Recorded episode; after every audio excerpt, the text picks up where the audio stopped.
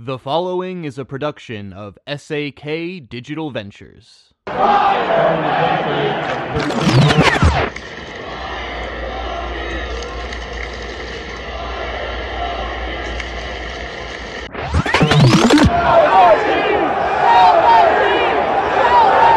Welcome to Cigars and Sports Chicago, a place where you can sit back, relax, smoke a cigar, and talk about Chicago sports.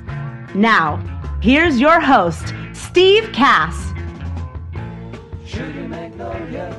Welcome to Cigars and Sports Chicago, episode 38, the Potpourri episode. You are at the best place for cigars and Chicago sports. Let me set the scene for you. We are at the Cigars and Sports Chicago studios. That is at The Place, 5236 Main Street in Downers Grove, Illinois. That's The Place. The Place is a cigar lounge, in case you're wondering.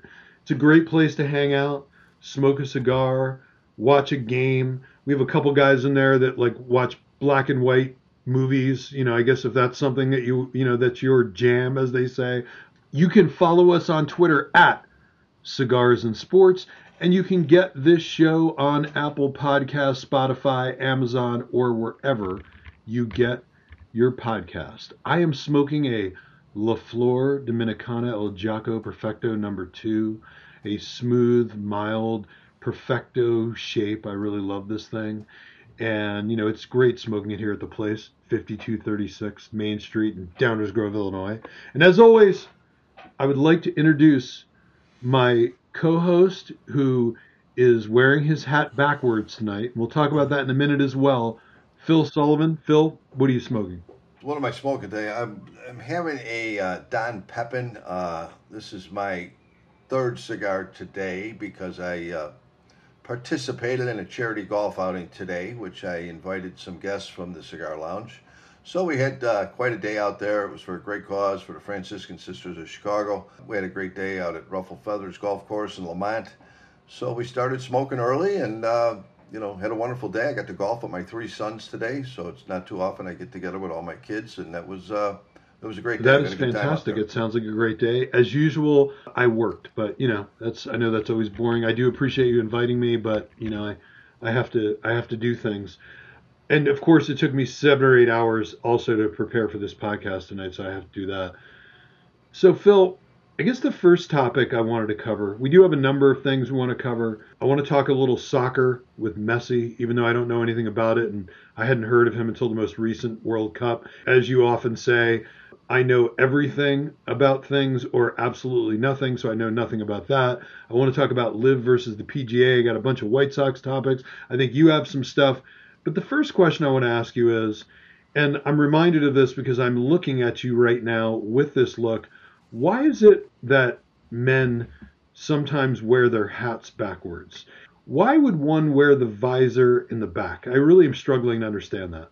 Yeah, I don't get it either. As you said, the look I have right now, about five minutes ago, you embarrassed me to flip my hat around. So it's probably the first time in my entire life. Do any of your attractive millennial sons wear their hat backwards?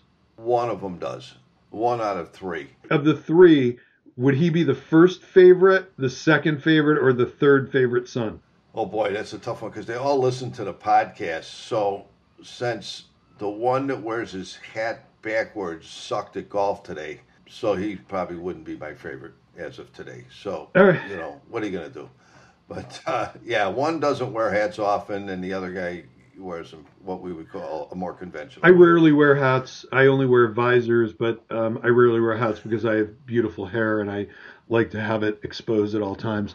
But anyway, so let's talk about some stuff that I know nothing about. So first of all, um, this guy Messi, I don't even know his first name, evidently signed with the MLS team in Miami. It's the David Beckham, another guy who I don't know who he is. Um, I guess he owns that team. And being that you are the show soccer aficionado, maybe you could tell me a little bit about Messi and whether this is going to make a difference in American soccer. And maybe who knows? Maybe people watch soccer and I don't know about it. Um, but what's your what are your thoughts on that? Well, you know, Messi more than likely, and you know, once again, if I wanted to refer to my three sons who all were soccer players, they may agree with me on this. He, he probably very well could be the best soccer player that ever played the game. But you brought up his boss's name, David Beckham. When David Beckham came to the MLS, it was a big deal. He was one of the best soccer players in the world. And he came here later in his career, like Messi. I believe Messi's approximately 35 years old. Uh, 35 years old for a soccer player is old. Uh, these guys have been running their whole lives. Their legs are only going to go for so many years at a top level. So David Beckham came here, and to answer your question, he made zero difference, in my opinion, of the popularity of soccer in this country. The soccer is popular in this country for youth. Uh, I don't think it's very popular for adults. Adults in this country like football, they like basketball. So, are you like going to go watch a game when the Chicago Fire are playing Miami? Are you going to go see Messi? No. Do you think that people will? Because I guess no. they sold a lot of tickets. No, but I I would have seen, you know, like I you know wanted to go see Ohtani play a couple weeks ago at Chicago. I would have liked to have seen Messi when he was 24 years old, but you know, not that he's just here as an attraction to try to put asses in the seats and. You know these soccer players are a lot of them are almost worse than NBA players when it comes to sitting games out, or they got to play games for their home country, or they got to play friendlies, and then they got to take more games off. So, you know, to go see a guy at the end of his career just because he was good at one time, and the guy still got talent now, don't get me wrong, but, uh, you know, he was brought here to this country to put some asses in the seats. So people are going to show up to see this guy. Oh, yeah. Yeah. Right. Yeah, they'll go see him once, though, but they're not going to go back again. I mean, it's just, it's just they'll go see him for the novelty of seeing him, and then that's it. You know, that'll be the end of it. That's my my guess on it. You know, and the other reason they, I think they might have brought him here, you know, because the U.S. is hosting the next World Cup. Uh, a little unique, or it's like a North American World Cup. It, it's being hosted by Mexico, U.S., and Canada, and I believe that's in 26. Messi will be 38, 39 years old at that point. I, I don't even know if he'll play in the World Cup. And if he does, he's not playing for America. You know, he's going to probably play for Argentina or wherever he came from. But, uh, you know, my guess is he probably won't even play in the World Cup by the time he's 39 years old, or he won't be very effective. So, uh, you know, in the grand scheme of things, I just think it's a, it's a, it's a, uh, it's a hype thing, and no, I don't think it's going to make a difference in the popularity of soccer in this country. Let's hit another non-typical subject for us and i think it's a really interesting one because ultimately it may affect more than golf what are your thoughts on this whole LIV versus the pga thing. And it's really weird because it came out of nowhere. We had no idea it was happening. We knew there was a bunch of litigation between LIV and the and the pga but no one knew. I mean the tour players found out on twitter that morning when they announced it. And basically, you know, the Saudi Arabian royal family took down the PGA Tour. We have no idea how it's going to work yet, whether the you know at, what point players are going to be on either events or whether they're going to fold the LIV schedule because evidently they are playing it next year. But it's unbelievable that an iconic American sports institution like the PGA is now basically owned by the Saudi Arabians because that's just the bottom line. Like that's what happened. So, what are your thoughts on that? Do you think that there was anything that the PGA could have done? I'm just curious as to your take on that whole thing. Well, it's a it could be a long take on it if you wanted to take me on for a while on it. I, it this whole what they call sports washing. These countries trying to get people to kind of forget some of their political or countries past on treatment of people and things like that, um, you know, it's a scary thought. I mean, what's next? Jeff Bezos buying the NFL? Or, uh, I mean, I don't know where this is going to lead. I, I, think the, the players that stayed loyal to the PGA, to me, got screwed. Uh, I think they kept certainly kept them out of the loop. They had no idea this was going to happen. Uh, but as far as the uh, future to PGA or golf, you know, because you can't even call it the PGA anymore. you know, I don't know where this is going to lead. I, I'm I'm not happy that the country of Saudi Arabia, like you said, basically owns golf now.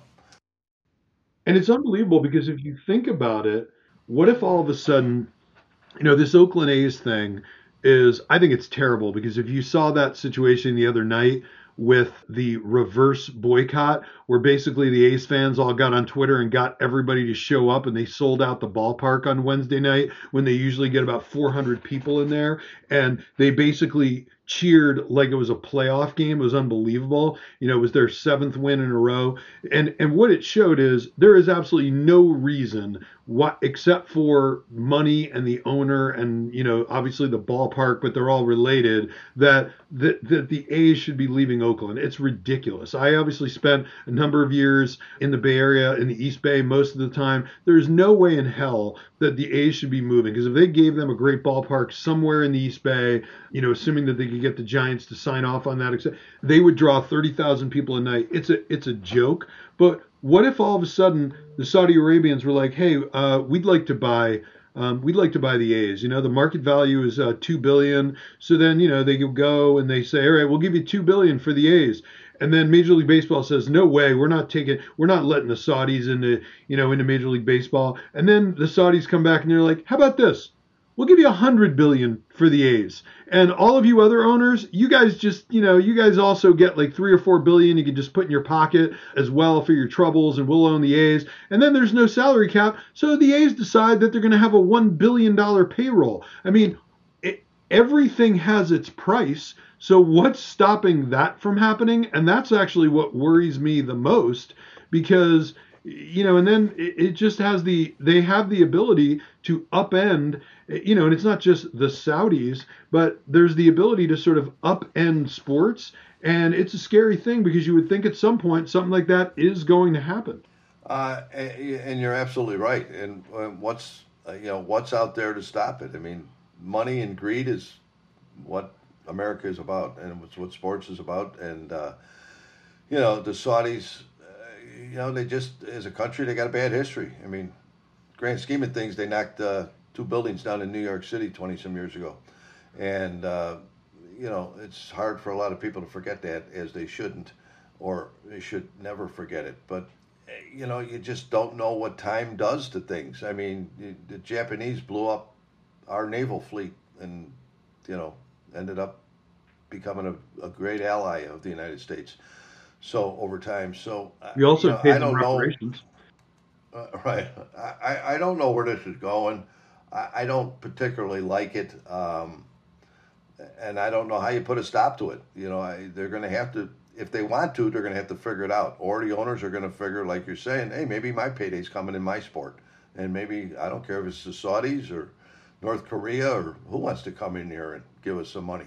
So I don't know. It's an interesting time in sports. Uh, this, I think this golf thing is just the tip of the iceberg, though.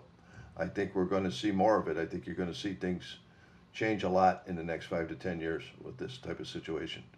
So, Phil, I got a number of uh, White Sox things that I want to talk about. Can we talk about that, please? They can't be positive, but go ahead. First of all, I want to give our Cubs update. Okay, that's it.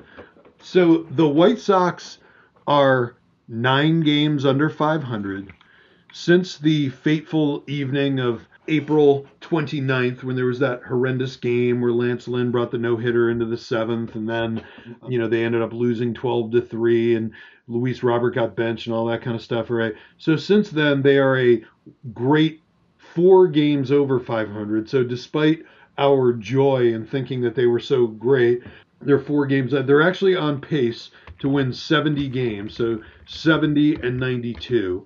Amazingly, um, West Coast baseball last night they won that game eight to four. It was unbelievable. They were up two nothing. And then, of course, we were texting um, when they went down four to two in the sixth, and we were all pissed off. And then, amazingly, got up to use the bathroom at three in the morning, and what do you know? They won eight to four. Jake Burger um, had a couple of bombs. Now, amazingly, I can't believe that I'm actually complaining about this, but it appears that Mike Clevinger has a very serious injury. We don't know what it is yet. They're calling it some kind of bicep injury, but did you actually see that happen? That guy. I did see it happen. Oh my yeah. God, he threw his arm off. That guy's in bad shape.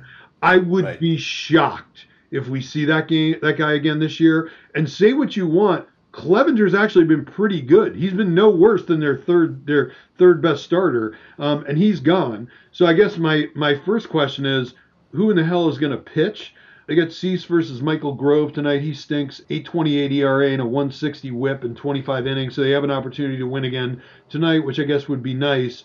But what are your thoughts, I guess, just generally speaking, first on where the White Sox are and who the hell is going to pitch now that they're down to uh, at best four starters? You might argue they're down to three. If you take a look at how bad Lance Lynn is in a normal situation, probably be DFA'd. But what are your general thoughts about the team right now? And then I got another Well, specific. you know, my general thoughts on the team is this. Here's a question for you. When do you start the white flag trade? Well, it, it's coming or it's not coming. And for the White Sox, either the white flag trade comes whenever it's going to be necessary, or they just say, we suck and we're just going to ride this season out sucking, and then we'll just decide next winter what to do. Because, you know, in a typical white flag trade, you trade guys that maybe you can get some value for, but assuming you're going to trade guys and get of equal value, uh, typically it could be some minor leaguers that could uh, maybe come come up because no veteran is going to turn that team around. That's for sure. Not one or two guys. So, my question to you, Steve, if they had a white flag trade, what do they got to trade? Go ahead. So when you say white flag trade, I want to I want to clarify something. If they're six, seven, eight, nine games back, it's not a white flag trade. It's just that they've got to unload to get something at the deadline. The the reason that the white flag trade was a white flag trade was that they were only two and a half games back at the time. So they just basically said, we're not good enough to do anything anyway. And even though they were within striking distance, they basically surrendered. So that's the first premise that I think that I would like to challenge, I would like to raise, because at what point do you make a trade? So let's let's not worry about whether you're going to call it a white flag trade or not. So let me ask you this before you ask me, and I'm more than happy to go around the horn. So if the White Sox are in first place at the deadline, do you do you trade guys? well, they won't at that point. Okay, I'm just asking. They won't be just because of that premise. Okay, that point, so you would won't. not trade if let's just let's say they were I Okay, would. let's I say- would, but they won't. let's say that they were two and a half games back and they were on an eight game winning streak. Would you trade guys then? They won't. Right, and I, and I would argue that they probably shouldn't. So it be only because if you got an opportunity to get in the playoffs, you might as well play it out. I think the question is like for me, I have decided that my number is I don't know why I've decided half games, but my number is if they're more than three and a half games back, I think they should unload pretty much eh, certainly at a minimum they should unload everybody who has an expiring contract so i think you wanted to ask me specifically about players so i actually think they potentially have quite a bit to trade so why don't you and but maybe i'm wrong so why don't you walk me through that what you were going to say Well, I mean, going back to what you just said, I mean, you got to also look at the division they're in. The White Sox division by August 1st could very possibly have a team in first place that is under 500. it's possible I mean, that's possible. So, and then that team will go nowhere in the playoffs against some of the teams that are in the playoffs. So, you know, that's just not going to happen. And it's not going to happen. My eye test with the White Sox after we just saw Clevinger go down and uh, Makata is something's wrong with that guy. He's going down. You know, that team's not going anywhere. So, uh, whatever. We'll ride it out. Let's see what happens in the rest of June and into July. Uh, my gut tells me uh, this team is going to go on Yeah, a tailspin like we've never seen before. Oh, I agree. There's no doubt about it. I agree. I, I agree. I mean, we don't know that, but I would agree that that would be my prognosis. So, Right. So back to the white flag trade. Me using the term white flag is just a generic term for we suck, we give up. Okay, so that's I fine, get it. We that's suck, fine. we give up. that that's I think that's well I think that's well described. So, So we'll just use it as a description. And moving on from there, then Steve, I look at this Sox lineup. What the fuck are you going to get for these guys? I mean, I, I go down the lineup, and like I said, if you get a trade, you know, and you know we're going to trade equal for equal. I don't know what you're going to get. I mean, you look at their minor league system. You know, the guy that was like a top prospect in all of Major League Baseball, Oscar Colas, that poor guy may never see the major leagues again. No. and he was supposed to be the White Sox. He was you the White Sox number one prospect, but he wasn't even a top hundred prospect. I get that, but for the White Sox, he was their up and comer. And here's a guy that might may never sniff the major leagues again. But let's you know once again, let's go down this roster, Steve. Fine, go. And you tell me who would you trade? Well, first of all, I go to the bullpen. So I would trade Graveman, who you know I understand that he that he blew games the other night. First of all, you're always going to get something for pitching. So I would I would absolutely trade Graveman. Last year of his deal, you will absolutely get you know a I don't know if you're going to get a top you know 100 prospect for him, but you're going to get you're going to get two decent prospects for him. I would trade Joe Kelly. The way he's pitched this year, you're going to get a couple of decent prospects for him. I would trade. I think that Lucas Giolito is likely to be the best pitcher available at the deadline. They are definitely going to trade him. I think he would be the first guy they're going to trade. I think you could get a top 100 prospect and two other guys for Giolito. If somebody wanted Tim Anderson, and if you take a look at what the frigging Dodgers have in the middle infield, and now you know you've got Ozzy and other people saying, "Oh, well, what TA really needs is a change of scenery." Say what you want about TA. He's been horrible, and he's got a sub 600 OPS. I'm not defending him in any way, shape, or form. Let me just say this: so when you start getting on me, Tim Anderson sucks. Okay, period. That said, this is a guy who, since 2018, has the second highest batting average in Major League Baseball. This is a guy who's won a Silver Slugger, who's won a batting title, who hit 300 four years in a row, and is a two time All Star.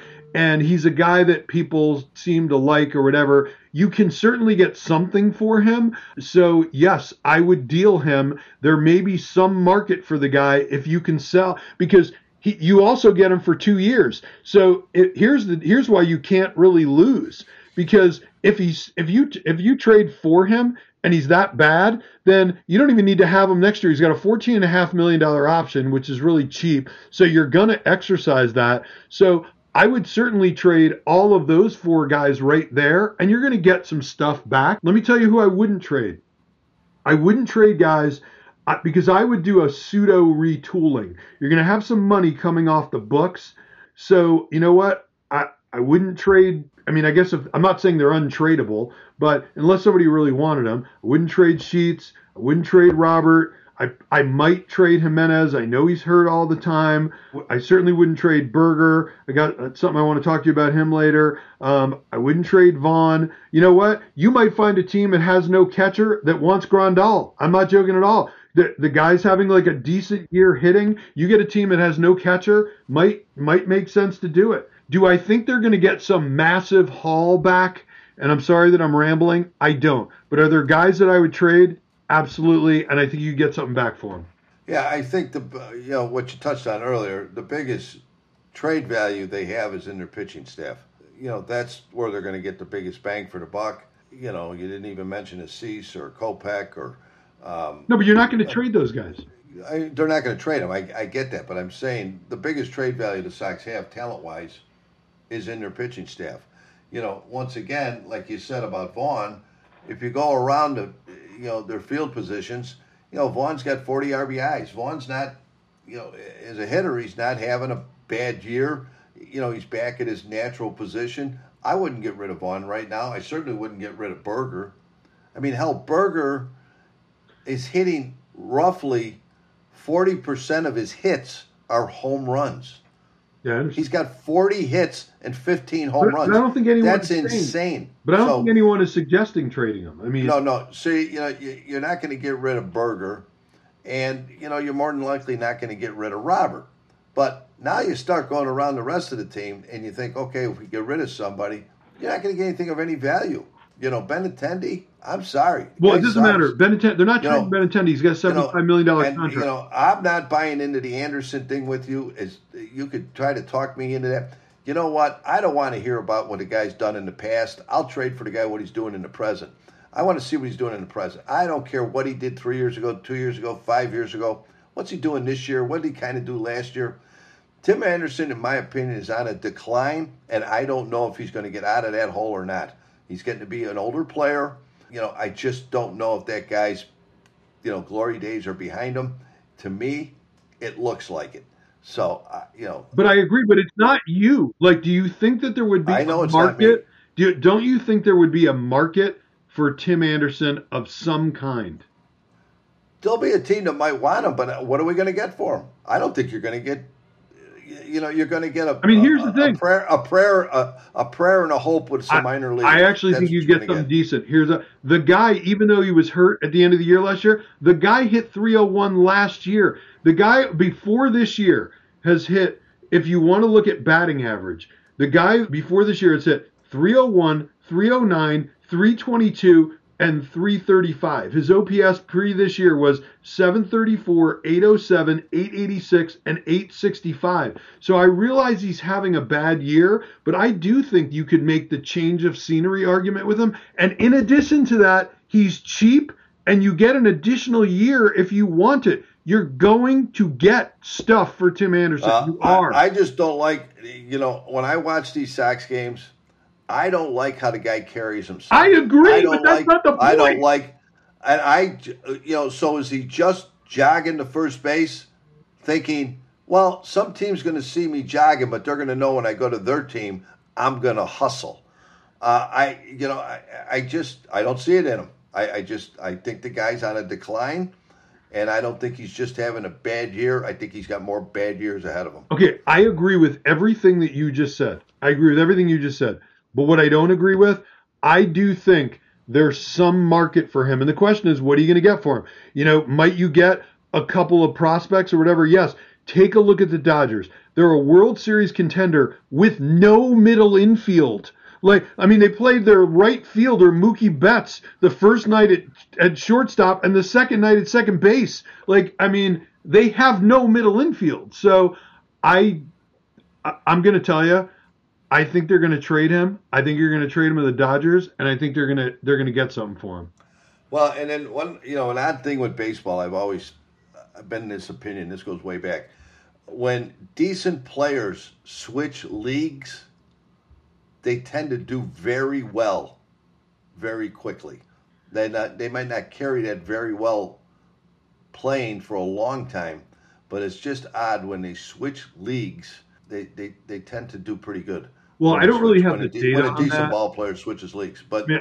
and I don't know what that is, but I- agree with you. The Dodgers, there'll be a team that'll take Anderson. Uh, You know, he might have some spark left in him. I just don't like what I've seen this year with that guy. It's one thing to have a down year, but it's another thing to not hustle. It's another thing to not concentrate. I think his physical errors are just many of them are just pure lack of concentration. Um, so I don't know what kind of funk this guy's in. But uh, I don't think he's going to snap out of it. I don't think he's going to snap out of it this year with the White Sox. That's for sure. Maybe the guy's in a funk because he's pissed off that he's only getting paid fourteen million dollars, and he thinks he should be getting a lot more. I- you know what? Too bad, Tim. You signed the contracts. It's the way it goes. Keep hustling, keep playing. But I don't see it in him.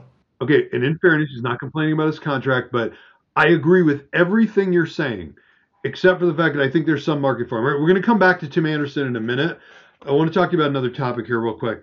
So, the because the White Sox suck, and because most of their players either suck or are having bad years or injured, um, they're probably going to be one of the teams that has one All Star.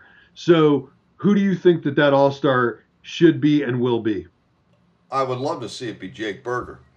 So I'd love to see a guy get a shot at an All Star game when he's having kind of an All Star season. Certainly with the bat, uh, I think more than likely it's going to be uh, LRJ. That'll be my guess.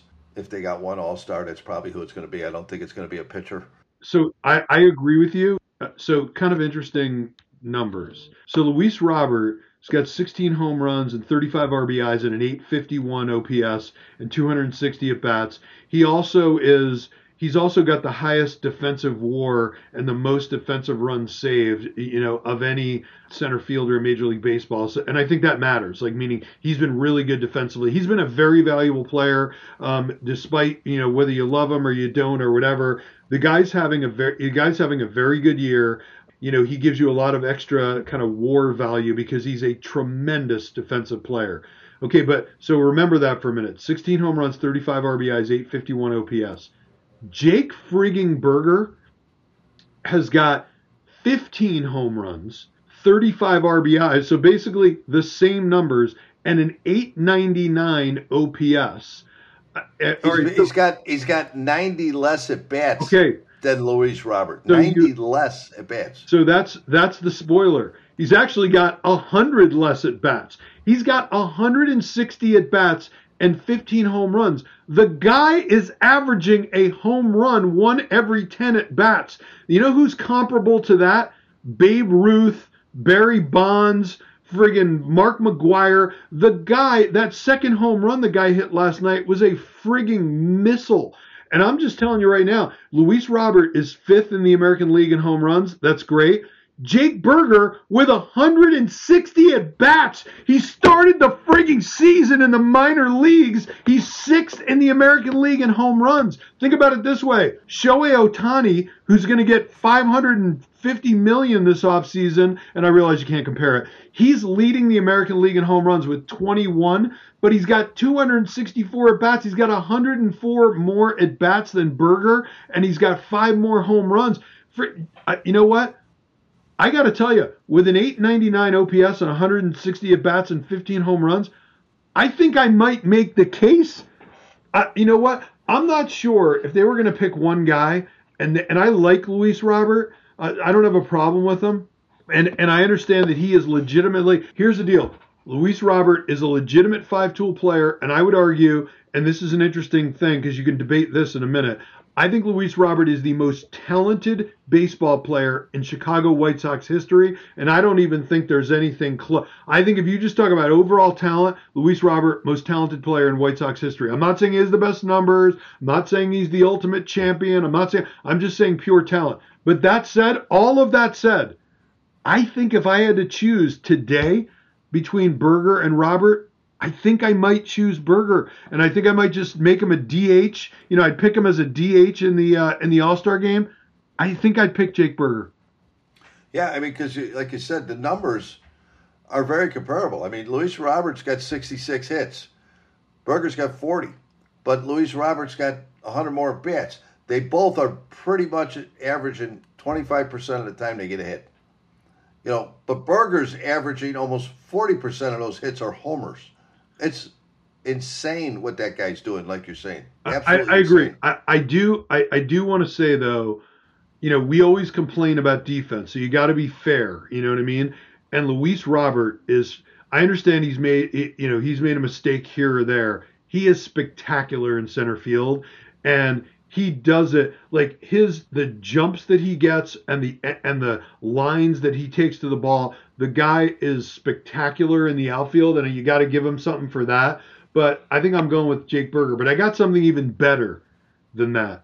So because here's what i think and i we have never talked about this by the way, I do think that Luis Robert probably will be the All Star, regardless of what we think. Uh, you know, but I but I think it's a good argument to have. I do think Luis Robert will be the All Star. But here's the thing: we have not talked about this. Get ready for this. Imagine Jake Burger in the home run derby. Oh yeah. Oh, yeah. I have not even thought about that before today. If there is a guy who needs to be in the home run derby and who will become a national celebrity if he does well, Jake Burger is the home run derby man. Thoughts? That's why I think giving this guy a shot one time in the All Star game, it just sentimentally. But you know, forget the sentimental. Put him in the home run derby. You know, I agree with you, Luis Robert Fielding. If you want to do the I mean, Jake Burger is hit and miss third baseman or wherever they put him. He's just all heart. Uh, but certainly not the physical talent remotely that Luis Robert has in the field. But uh, just Jake Burger, guy, and and why you know I hate to go off track slightly here.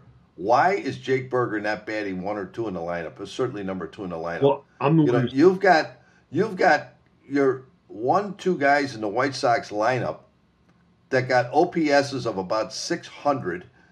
You got Burger with an 899 OPS, and they don't even have a home run between them, between the two guys. I, they haven't hit a home run in a, Anderson hasn't hit a home run in almost a year. I, you know, I think the fa- I, I, I think in it. fairness, you know, as you know, I've been the one that said that Jake Burger should be actually batting first or second. So so I agree with right, you. I agree with you. But right. I but I I see the argument because that because of the strikeouts and he you know he struggles to get on base. His OPS is very slug heavy. Now I certainly would not be batting him sixth or seventh. You know, and actually tonight, you know, tonight he's batting fifth, so I probably don't agree with that either. But no, I, I don't I don't disagree with you. But one last thing I want to say about Jake Burger, because I just think that like he deserves this. So the guy is hitting the guy's career numbers. You know, you talk about sentimental, and this guy missed three years. He's 27 years old, but he missed three years because he was hurt. Okay, guy was a first round pick. He was one of the best hitters in the country. So it's not like this is some accident. Like this is actually what they thought Jake Burger was when they drafted the guy. But here's the thing, man. His he's only had 366 career at bats. You know, average 251 in in in frigging 366 at bats, he's got 24, you know, career home runs, 64 RBIs, and an 826 OPS. So it's not like that one out of every 10 at bats is crazy. I mean, for his career, he's like one out of 12 at bats. And again, in, in limited sample size, 366 at bats. This guy might turn out to be a really good player. And now that Moncada is down, I mean, if Jake Burger Jake Burger plays a decent third, I'm starting to think that maybe I mean, you can't get rid of Moncada because he gets paid. You know, tw- he's got like 35 million left between this year and last year. Nobody's nobody's taking Moncada. Um, so I guess you have to leave him out there and put him at put him at third. But my God, like Jake Burger at a minimum needs to be in the lineup every night because the guy's the guy's really really good. Well, and you know, we we had a discussion the other day. Some of the greatest players in the history of the game, let alone hitters, you know, lead the history of the game in strikeouts. Uh, you know, Burger's got 50 strikeouts. Roberts got 78 strikeouts. You know, Vaughn's got 50 some, I think, strikeouts. Or you know, power hitters strike out. I mean, it's just the way it is in the game. It always has been. So, I, you know, I'm not down on him one iota for his strikeouts. I'm not saying I'm down on him for for his strikeouts, but his strikeout rate is not normal.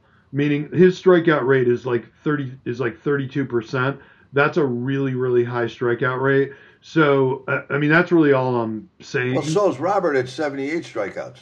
Yeah, I mean, he's he's got 28 more strikeouts, but he's got 100 more at bats. So he's you know a fourth of those extra at bats are strikeouts. No, I mean that that's I mean that's fair. I'm I'm just saying that that's probably the reason. All right, I got another I got another White Sox topic, and it's and we're unfortunately going to reprise back to your favorite player for a minute.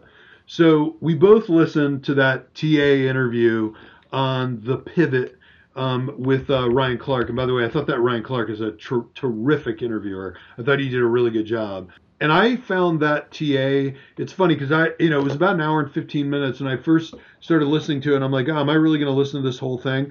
And I got locked in. I know you listen to the whole thing too. I found it very interesting. And this, again, we don't need to go into like whether you love Tim Anderson or you hate him or he sucks or whatever. I just thought it was interesting. Like I was, I just thought his whole family background was interesting. You know, I obviously I thought the you know the baby mama stuff was interesting and how he he owned that. You know, I thought you know the whole thing about being black and playing baseball. I thought that was really interesting, and I think that he certainly has you know a lot more credibility than I do because I don't walk in his shoes and I don't know what he feels. But what did you think of that interview? I was I thought it was incredibly interesting. I know a lot of people uh, listened to it, and I just I don't know. I was glad he did it because I thought it was really cool. Thoughts? It was cool that he spilled his beans, I guess. Uh, he brought up things about him I didn't realize, and he brought up things that I personally don't like. You know, I am not a big fan of, you know, having bunches of kids out of wedlock and maybe not paying attention to a few of them. And, uh, uh, you know, so that's to me, that's a character well, thing. Well, he uh, is paying so, attention to him. That was the whole point. Like, I'm Well, just not really big into character yeah. assassination, Right. except No. for if it's Trump or or sanctimonious. I- I Other than that, I don't yeah. make you know I don't. Right, and and this thing about the uh, you know about being a black major leaguer, uh, I think I mentioned this to you the other night. I want to you know to say, hey Tim, guess what? It's professional sports, and you know what, Tim? If you're in the minor leagues and you're in AAA and you're almost going to get there, you know, and there's a black shortstop and a Puerto Rican shortstop and a Cuban shortstop and a white shortstop, and guess which one's going to get to the major leagues? The best player is going to get to the major leagues. That's who's going there. But Uh, right, so let me just respond to that.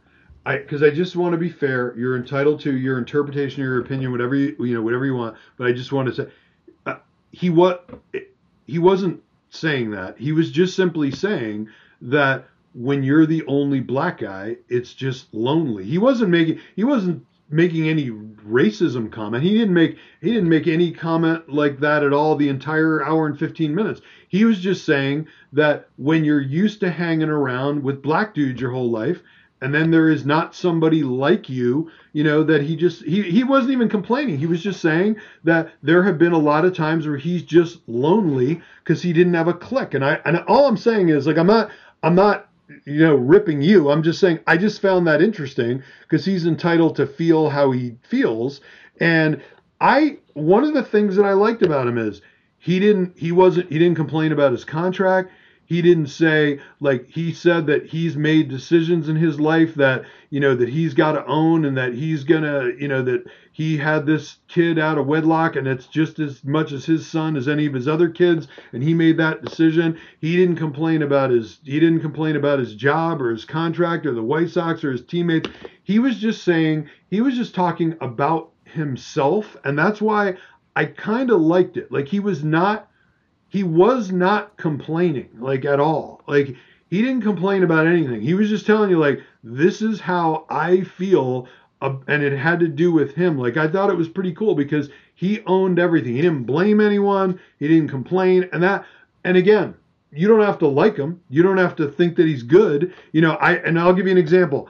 I thought he showed himself to be very i guess i would say maybe not knowledgeable about how contracts work or maybe maybe not self-aware related to his own contract when he when they asked him the question about do you want to play second? And he was like no I want to play short. But then they asked him why and he said because I want to get paid like a shortstop you know but I'll talk about going to second base after I sign a shortstop contract. Well it doesn't work that way. Like if you're going to sign a shortstop contract you get paid for what you're doing going forward. If somebody's going to talk to you about playing second base they're going to sign you and tell you that they want you playing second base and that's why they're going to pay you less money. So you know I, I mean that's my interpretation of that. So I, I, but that said he didn't complain. They asked him do you want the white sox to pick up your option? And he said if they pick up my option that's cool. If they don't pick up my option that's cool. That's exactly what and that's fine. Like i get it. Like it, he didn't even say he doesn't want to be here because i'm guessing that if they wanted to not pick up his option and negotiate a longer term deal and they're not going to do that but you know i would guess that he'd think that was cool too. So i, I don't know Well, it was. A, I agree with you. in The fact it was a great interview. It really was. It was. Uh, it was very insightful to see a part of Tim Anderson that uh, I personally didn't have an in-depth background on him. So I thought the interview came across uh, very informative. Let's put it that way. and i got to tell you And I do like. I do like what he named his kid too. Seven. I thought that was interesting. Seven. So that's or another thing. for that- short. Sev. that- that's another thing that in my uh, more mature uh, years of non of non judgment, I have now come around to whatever you want to name your kids, unless you're going to name them something that like clearly is going to get them slaughtered or something in school. Um, that I'm I don't care what you name your kid. I actually think it's a pretty cool name, and I I like it. And and actually it has a good nickname, which is Sev. I think that's a really good name. What's your name? Sev Anderson. I think that's a good name. I kind of like it. Well, yeah. I mean, nobody should do that. You know, purpo- purposely name their kid something that's going to get them brutalized. You know, we have a friend at the cigar lounge that has a name that probably caused him a lot of grief in his youth. So, yeah, I wouldn't do that to my kid at all. Does So, it rhyme with Richard? All right. Yes. So um, Right. right. Right.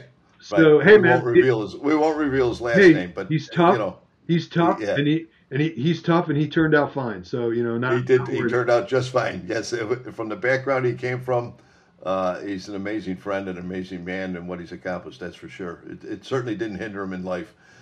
But I would encourage anyone who did not listen to that interview to listen to it. You know, and the fact that you know his father was in prison for his entire childhood and that he has a relationship with him now and that he didn't grow up with his mother and he just sort of showed up at an aunt's house who had other kids and he didn't feel like you know he didn't feel like he had the same you know sort of you know he didn't feel like he was as important as their kids and whatever. And again he didn't complain about a damn thing which is the that's the thing that i respected most about it is that you know what and we've all had issues and everyone has problems i understand and, and all he was doing was talking about it. He was not complaining. He was just saying, you know what? And Ryan Clark was making the point about how his father went to prison for like decades for, you know, for a, a, a drug possession thing that he, you know, that you know, certainly now he wouldn't have gone to jail for that long or whatever. And you know what? TA didn't even bite on that. He just said like he was in prison. He didn't make a point about why. So I just thought it was really interesting. Phil, what else do you have? What do you want to talk about? Who's the best player in the NBA? Oh my God, Nikola Jokic. It's not even a question. The guy is unbelievable. I can't let I can't believe we let that slip by us. The NBA Finals and the NHL Finals. Maybe we could touch a little bit on that next week. Now but, we may have yeah, to reprise uh, on it for a minute because that that, that NBA Finals. Uh, that guy is a freak. Let's just put it that you can't say it any other way. Jokic might be he might be the best player in the history of the league. The guy the guy is like the Ohtani of basketball. He does everything. You want that guy to run the point and like bring the ball down, fine. You want that guy to get 22 assists like running the, you know, running the passing game through the, you know, through the top of the key or like just going down low and and kicking the ball out. You want that guy to play with his back to the basket, he does that. You want that guy to shoot threes, he does the guy is amazing. The, the guy is unstoppable. And he's already got two MVPs. I mean, I realize he's 28 that guy, I mean, Jordan had five MVP. That guy could have, five, and he should have gotten the MVP this year. That guy could end up having like six or seven MVPs and four or five or six championships. The guy is unbelievable. And by the way, after seeing his brothers at the end of that game the other night, I think we need to sign them up too. That was incredible. Yeah, though I just thought I'd bring that up real quickly. But yeah, that was, uh, he is an absolute freak of a physical presence on a basketball court. I've never seen a player with that kind of physicality. I thought LeBron James had a physique and a body that could go through anything. This guy, it, eh, it, eh, you can't even explain it. It's. Uh, I, I, think that's a good comparison. I think yeah, that's actually a yeah. good comparison because that's the thing is that he's got all the skills and he's got this just dominant body. And then and the funny thing was too, you know, about Jokic is that you know you have people talk about oh these chubbies whatever. You know what that tells me? Those people don't follow the NBA because yeah, when Jokic first got drafted, he might have been a little chubby. And by the way, when Jokic first got drafted, I don't care unless you're a hardcore NBA fan. He was a second round pick. You never saw him. You didn't know anything about him. Jokic is friggin' ripped. That guy has like no body fat. He is so strong. You know the whole deal where he goes and like lifts for an hour after every game. That guy is incredible. Phil, that's uh, episode 39, uh, Cigars and Sports Chicago in the books. Thanks for coming today. Cool. Thanks, Bear. Talk to you. Sugar magnolia, blossoms blooming, that's all empty and I don't care. So my baby down by the river, wishing that to come up soon for air. Sweet blossom, come on, under the willow. We can have high times if you look back. We can discover the wonders of nature, rolling in the rushes down by the riverside.